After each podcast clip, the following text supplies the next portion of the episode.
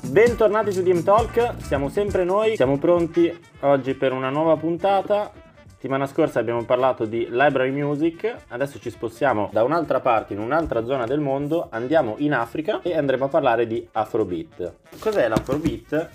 È un genere nato in, um, tra la Nigeria e il Ghana alla fine degli anni 50 e inizio degli anni 60 ed è un genere diciamo che eh, mischia varie influenze che vengono dal resto del mondo, che vengono ehm, reinterpretate in chiave africana.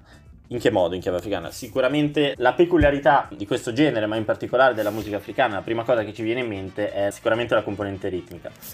Infatti eh, l'afrobeat è un genere che unisce varie tendenze, ad esempio va dal jazz al funk, al soul, in particolare, Pie, visto che tu sei il nostro musicista, vorrei chiederti riguardo le, le caratteristiche proprio del, dell'afrobeat. Allora, diciamo che la peculiarità della musicalità africana è quella di eh, ripetere e sovrapporre diverse cellule ritmiche, di modo che ci sia appunto questa sperimentazione e questo connubio di diversi ritmi che appunto contraddistinguono il modo di fare e l'attitudine africana alla musica opposta a quella europea dove i componimenti classici venivano intesi come vere e proprie stanze, ovvero un pezzo era composto da eh, diverse eh, parti, ognuna delle quali accompagnava una, una parte diversa di spettacoli teatrali per cui venivano appunto composti tante opere diverse. Il meccanico era una spartizione del lavoro, giusto? Esatto, sì. Eh, diciamo che la concezione musicale africana è molto più verticale, ovvero sovrapposizione di diversi ritmi che permette appunto di sperimentare e di avere pezzi che possono andare avanti anche all'infinito. Cioè, davvero, eh, a volte si ha la sensazione che, come, come si può ascoltare da, i vari album eh, di Afrobeat, che ci sono canzoni che durano anche un quarto d'ora, che questi non abbiano mai voglia di fermarsi, perché appunto è proprio una, una diversa mentalità e una diversa attitudine alla musica, da cui poi è nata anche la musica blues, perché appunto la musica blues è il fondersi di questa visione orizzontale europea della musica ovvero di più parti messe assieme che ognuna di queste rappresenta uno stato d'animo, delle, degli avvenimenti, qualsiasi cosa si voglia, e eh, l'unione appunto di una concezione più ritmica e ripetitiva dei loop musicali, cioè i, i primi loop musicali alla fine li hanno inventati gli africani. Cioè. Con questo discorso mi, mi, torna alla mente proprio anche il genere jazz che abbiamo trattato già tantissime volte, infatti è sempre un genere tipicamente afroamericano, africano in generale e non a caso, per esempio, c'è una band famosa che si chiamano Africa,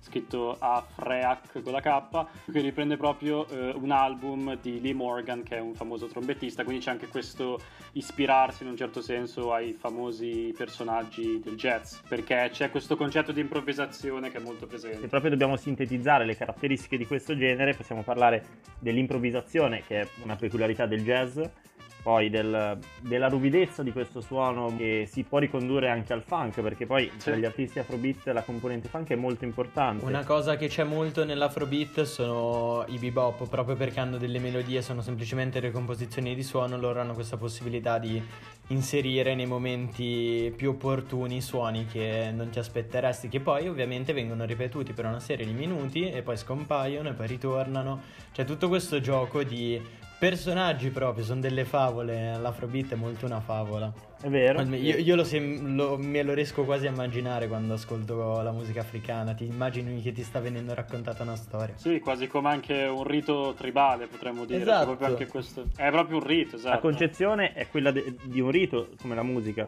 Perché poi, come ha detto Pie prima, la componente ritmica è fondamentale in generale nel, nella cultura africana o afroamericana, per come verrà poi esteso a per come potremmo anche estenderlo agli Stati Uniti. Un'altra caratteristica fondamentale è appunto facendo questo collegamento è anche la presenza di vere e proprie big band nel genere come esatto de- delle vere e proprie orchestre super complete cioè con piene di, di, qualunque tipo di strumenti oltre alle sezioni ritmiche abbiamo delle sezioni anche di, eh, di ottoni molto importanti uh-huh. ehm, quindi c'è una forte correlazione col jazz e inoltre un'altra caratteristica fondamentale è quella la componente sociale, la componente anche politica. Esatto. Perché infatti il precursore di questo genere eh, è ovviamente eh, Fela Kuti, Fela Kuti che è una figura poliedrica, diciamo, è stato un attivista, un rivoluzionario, eh, compositore, polistrumentista, qualunque cosa, possiamo definire in tantissimi, mo- in, ta- in, in tantissimi modi. tutto. Ha fatto di tutto, ha fatto veramente di tutto. Lui è, era nigeriano, è morto nel 1997 e um, ha portato diciamo, l'Afrobeat a diventare, soprattutto poi nel periodo degli anni 70, anche grazie ai, ai suoi viaggi sia negli Stati Uniti che alla sua, um, alla sua giovinezza, ehm, diciamo adolesc- cioè giovinezza esatto, vissuta a Londra, in cui ha incontrato anche figure fondamentali poi per l'evoluzione del genere. Mi viene in mente Ginger Baker, il batterista dei Cream, con cui ci sono state anche varie collaborazioni, ad esempio il primo album di eh, Fela Kuti è stato prodotto insieme a Ginger Baker. E Fela Kuti, appunto, oltre a, a, essere un musicista incredibile, è stato una figura fondamentale per il panafricanesimo, un movimento nato nel 1945 ufficialmente, che si batteva per i, oltre che per i diritti civili, anche per una eh, concezione dell'Africa come culla del, dell'umanità anche dal punto di vista culturale e soprattutto promuove un'unità politica e viene denunciata questa razzia fatta da, da esatto. parte del, degli occidentali nei confronti del continente africano. Sì. Lui eh, ha sperimentato tantissimo nel corso della, della sua carriera artistica, si è eh, spostato, è andato, il suo viaggio fondamentale è stato negli Stati Uniti all'inizio degli anni 60 dove ha conosciuto i vari movimenti per i diritti civili contro la, soprattutto i Black Panthers con cui c'è stata una, una, vera e propria collaborazione dal punto di vista culturale. Sì, ma poi esatto, siamo negli anni 60, c'è il cambiamento, stiamo andando verso il 68, si stanno iniziando a muovere le acque bene o male in tutti i paesi, negli anni sì, 60 sono già, stato il cambiamento per tutti. Con, con, con um, i, i, movimenti di Berkeley, quindi siamo già nel pieno proprio della, della, lotta per i diritti civili negli Stati Uniti. E ad esempio nel 1970 Fela Kuti fonda questo gruppo chiamato gli Africa 70, in cui oltre a esserci lui c'è un'altra figura fondamentale in questo genere e vorrei chiedere a, a Filo qualche informazione in più riguardo a Tony Allen che è un artista che sicuramente in tanti conoscono. Tanti conoscono sfortunatamente perché è venuto a mancare solamente l'anno scorso, era il 30 aprile, eravamo in pieno lockdown. Mi ricordo che era un venerdì e a propaganda avevano suonato un paio di sue canzoni quella sera. E Tony Allen assieme appunto a Fela Kuti, come ci ha raccontato benissimo Ale, è impossibile parlare dell'Afrobeat senza parlare di Fela Kuti e di tutti i grandi collaboratori e musicisti che hanno portato poi questo genere nel mondo, perché è stato forse questa la cosa veramente fantastica dell'Afrobeat, che il genere di per sé è andato anche un po' spegnendosi perché un genere molto particolare, ma le sue, eh, le sue spore si sono diffuse su tantissimi altri generi. Ci sono tantissimi musicisti che risentono la cultura afrobeat. Tony Allen è un ottimo esempio perché Tony Allen nell'84, quando l'Africa 70 si trasforma in Egypt 80, Uh, lui parte, va in Inghilterra, va a Londra nel 2004 e qui inizia a suonare come jazzista, come solista. Lui è un, molto bravo, sperimenta anche t- altri strumenti, ma principalmente si dedica alla batteria.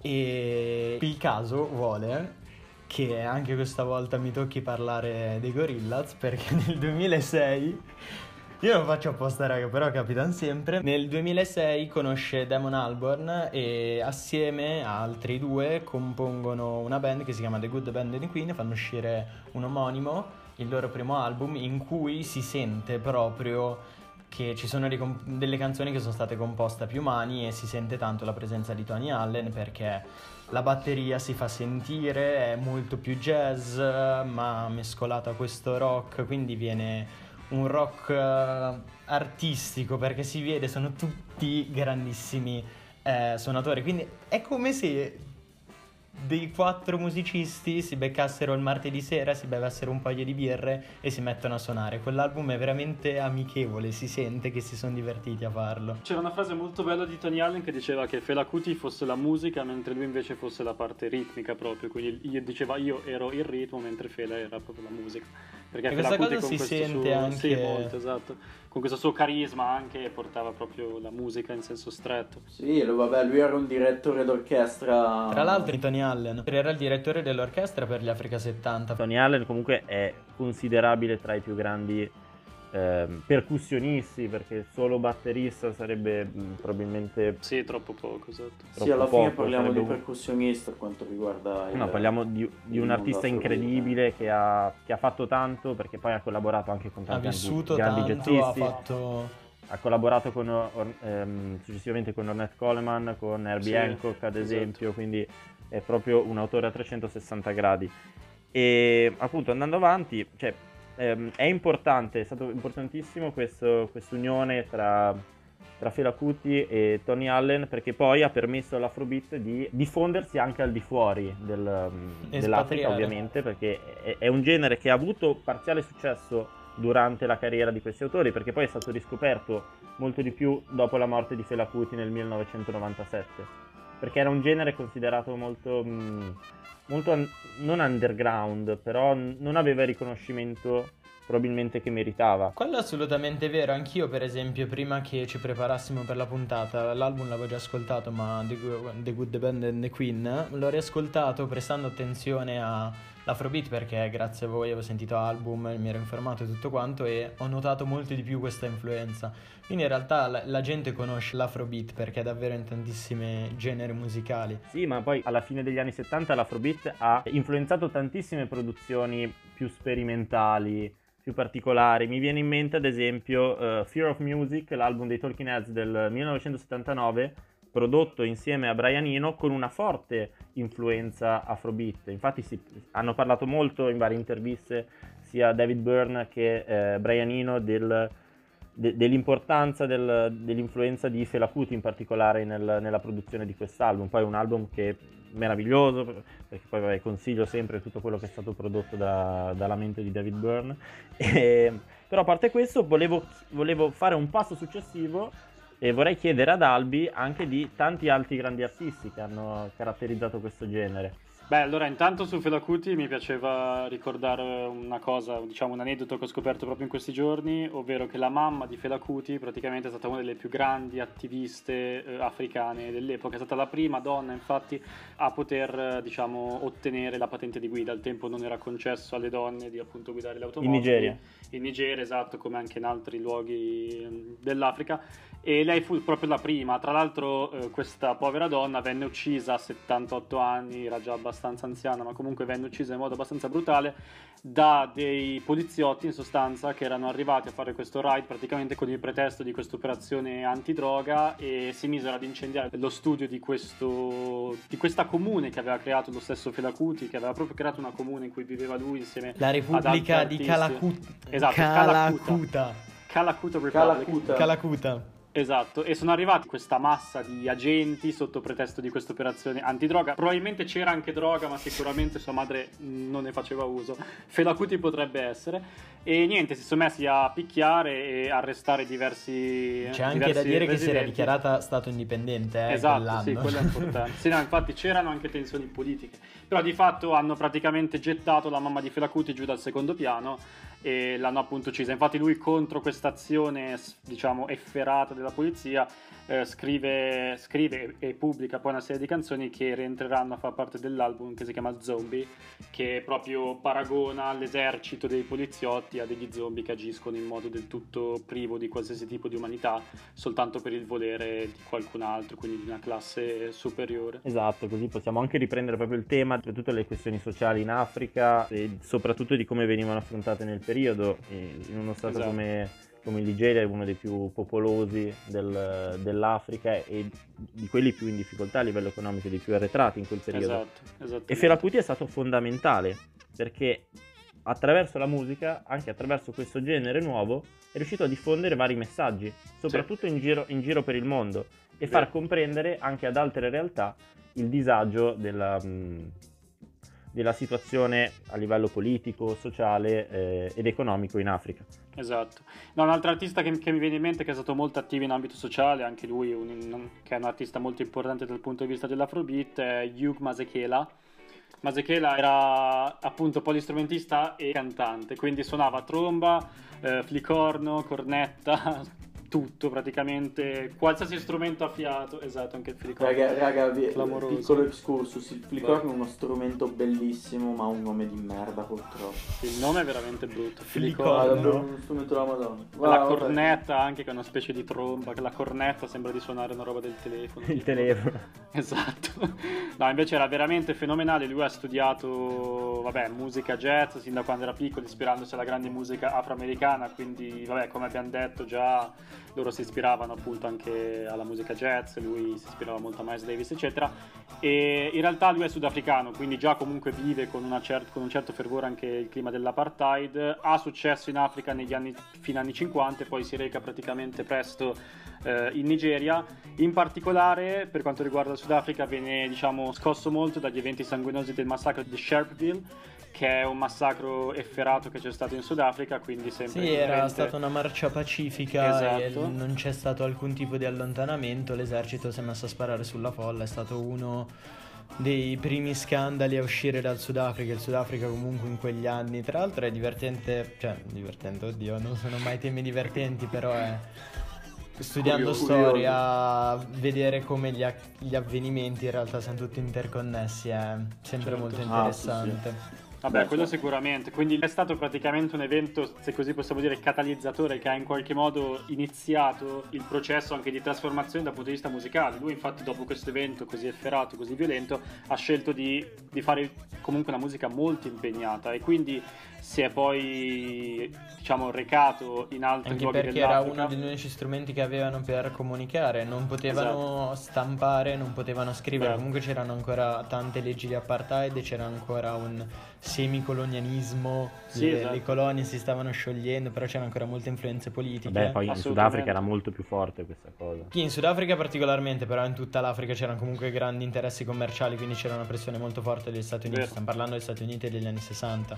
Esatto e, no, no, verissimo. E quindi non potendo stampare, non potendo andare in radio, l'unica cosa che potevano fare era manifestare, ma li sparavano e quindi si mettevano a fare musica, perché la musica supera tutte le dogane, può, può, essere portata in tutto il mondo. Quello no, verissimo. Al tempo la musica era l'unico modo che avevano queste persone per effettivamente esprimere il proprio malessere senza essere uccise, perché se avessero scritto qualcosa sarebbero subito state fucilate sul posto, mentre la musica poteva sembrare uno strumento magari di protesta un pochino più un pochino Velato. più pacifico quasi, anche se in realtà la musica aveva un messaggio, aveva dei messaggi molto forti, aveva, come definiva Fela Kuti la musica, la musica era proprio un'arma, lui la definiva non soltanto come musica ma come un'arma che poteva essere usata. È molto potente, molto la potente. musica. Solo che al tempo, negli anni 60, 70, magari non si conosceva ancora in un certo senso questa forza. Anche... Beh, comunque gli anni 60. Beh, oddio, no, Lynch me, dice che rock and roll. Eh no, però magari meno, cioè essendo proprio i primi momenti in cui si comincia quei... a fare musica molto impegnata, magari non si sapeva ancora ma... bene. No, ma la questione, la questione è anche banalmente industriale, cioè la diffusione del mercato musicale in quegli anni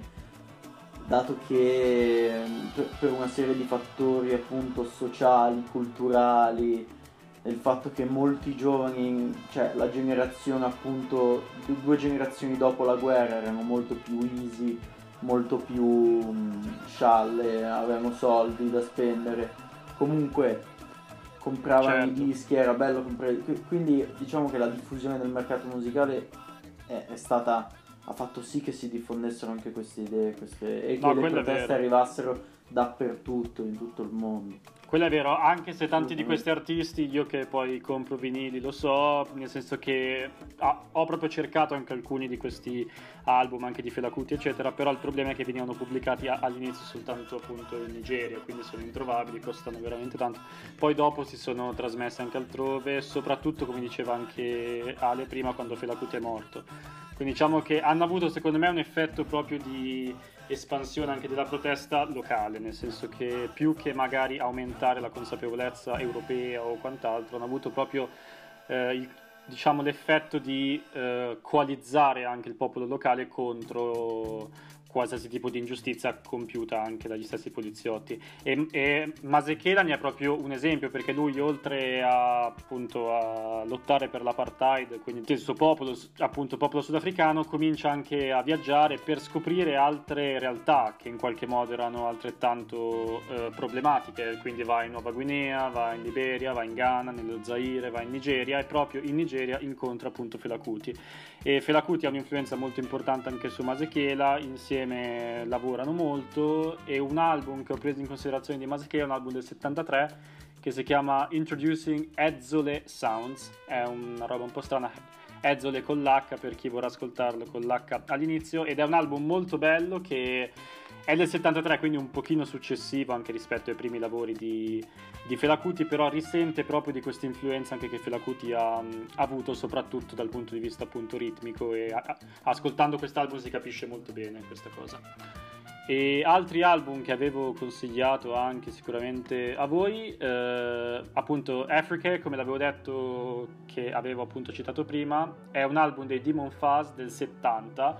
Quest'album è curioso perché non ha origine in Africa. Pensi... Loro sono inglesi se non sbaglio. Loro sono di Londra se non sbaglio, sì, del Regno Unito comunque sicuramente. Ed è una band proprio, sì, sono tutti di origine africana, di luoghi anche diversi fra di loro ed è un album secondo me veramente veramente bello, abbastanza poco conosciuto, adesso è tornato un pochino alla ribalta con appunto YouTube e tutto, però è una di quelle band che si, diciamo, si situano un po' nella scena underground londinese e sono proprio di Londra, mi è venuto in mente ora, come per esempio anche i Simand. I Simand sono un'altra band molto molto interessante e mischiano tantissimi generi, quindi psichedelico, a soul, a funk, a appunto afrobeat. In particolare appunto per, uh, per anche loro uh, rivendicare le proprie origini, quindi c'è questo voler comunque in qualche modo identificarsi nelle proprie origini, identificarsi comunque nell'Africa.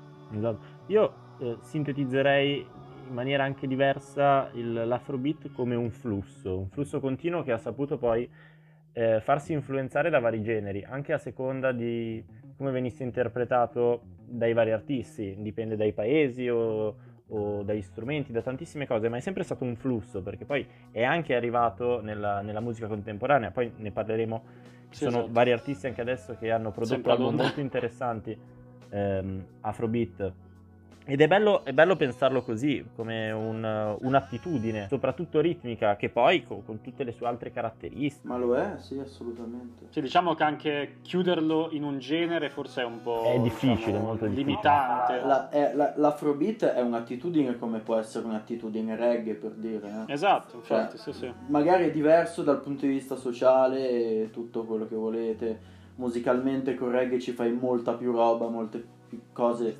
molto più diverse, però la favorita è proprio appunto prendere spunto da quelle influenze ritmiche e dare quei sapori che comunque nella no, musica vero. e reinterpretarle perché è la, è la, reinterpretazione la cosa molto, molto interessante e come ha detto Albi prima la psichedelia, il, il funk, il, il, jazz, tutte queste cose sono state mischiate in maniera peculiare da ogni artista a seconda della sua provenienza, a seconda del suo background, a seconda dei, dei viaggi che sono stati fatti. Esatto. E poi è strano perché tutti questi generi alla fine derivano tutti dall'afrobeat. Cioè, sì, no, è vero. Il problema tutto, dell'afrobeat tutto... credo che sia troppo legato alla sua storia, quindi per Afro- Afrobeat si intende quel genere che aveva anche la militanza politica, che poi esatto. con la morte della militanza politica si è diviso in più. Si è mescolato come è diventata la musica adesso, come abbiamo già detto, però c'è una sovrapposizione di generi. Essendo uno dei più vecchi, si è sovrapposto a più cose. Sì, è uno dei primi esempi di musica contaminata, se proprio sì, lo possiamo esatto. dire musica contaminante più che contaminata. Sì, esatto, contaminante rubata. e contaminata. Certo. Allo stesso tempo.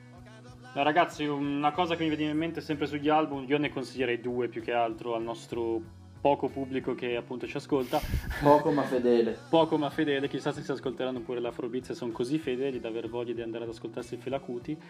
Eh, no, di Fela Kuti ci sono due album fondamentali che sono appunto Zombie, quello di cui ho parlato prima, e c'è questo parallelismo tra la polizia e appunto gli zombie che agiscono senza qualunque tipo di umanità, che tra l'altro è un tema ripreso poi anche in letteratura da, da Buzzati per esempio mi viene in mente, vabbè ne parleremo Oppure anche volta. nella musica, nella musica sempre più, più pop, diciamo, anche dai cranbe- anche dagli stessi Cranberries, Certo, certo, per citare esatto. lo- l'omonima canzone. Esatto, bravo.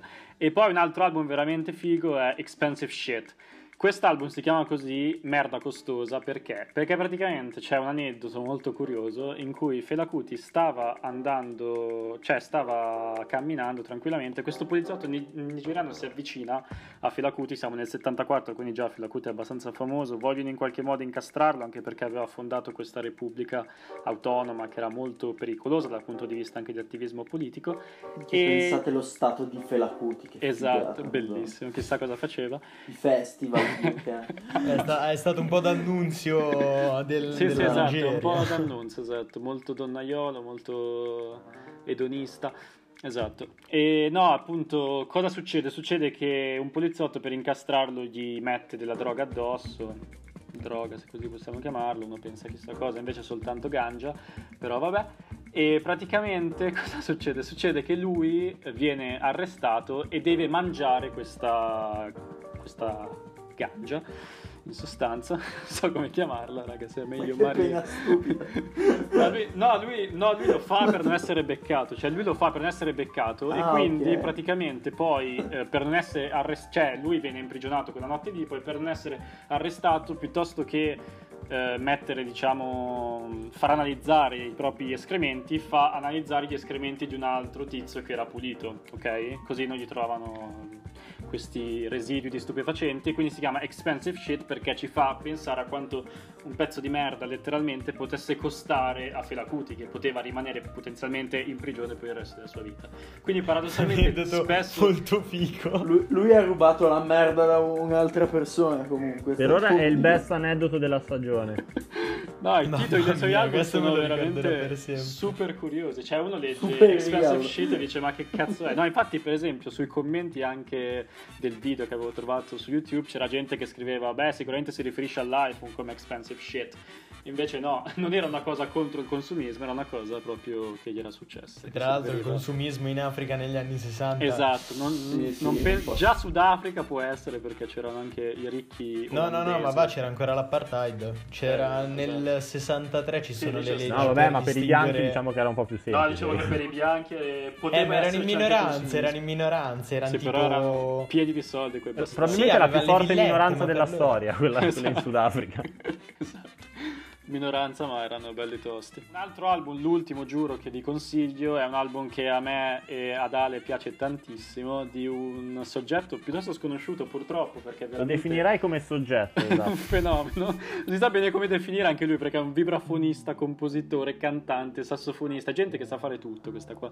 Purtroppo è deceduto anche lui l'anno scorso, nel 2020 per il Covid, come anche Tony Allen mi pare sia morto anche lui per il Covid. No, quindi- Tony Allen ha avuto Ah, non era un Covid. neuronis- eh, sì, Ah. come si dice? Aneurisma. ha un neurisma. Vabbè, comunque sto Covid di merda ci ha portato via una figura veramente, veramente clamorosa che è Manu Dibango. Allora, Manu Dibango è un, eh, appunto, come abbiamo detto, vibrafonista, sassofonista, soprattutto sassofonista, diciamo, eh, camerunense che è morto poi a Parigi, si era trasferito lì a fare la bella vita.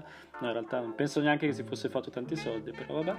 Che è proprio un esponente importante dell'Afrobeat con, con in particolare quest'album che si chiama Soul Makossa che è un album veramente bellissimo che io ho scoperto un annetto fa circa e non mi ricordo Ale se me l'avessi consigliato tu e io poi lo conoscevo oppure se te l'avessi consigliato io non mi ricordo cosa fosse Mi successo sa, sì, mi sa che io l'avevo trovato con l'algoritmo di YouTube. È vero, detto, esatto, ah figo, io." vediamo se lo conosci. Tu hai detto, ah Sì. sì, cazzo, l'ho, l'ho ascoltato l'anno scorso.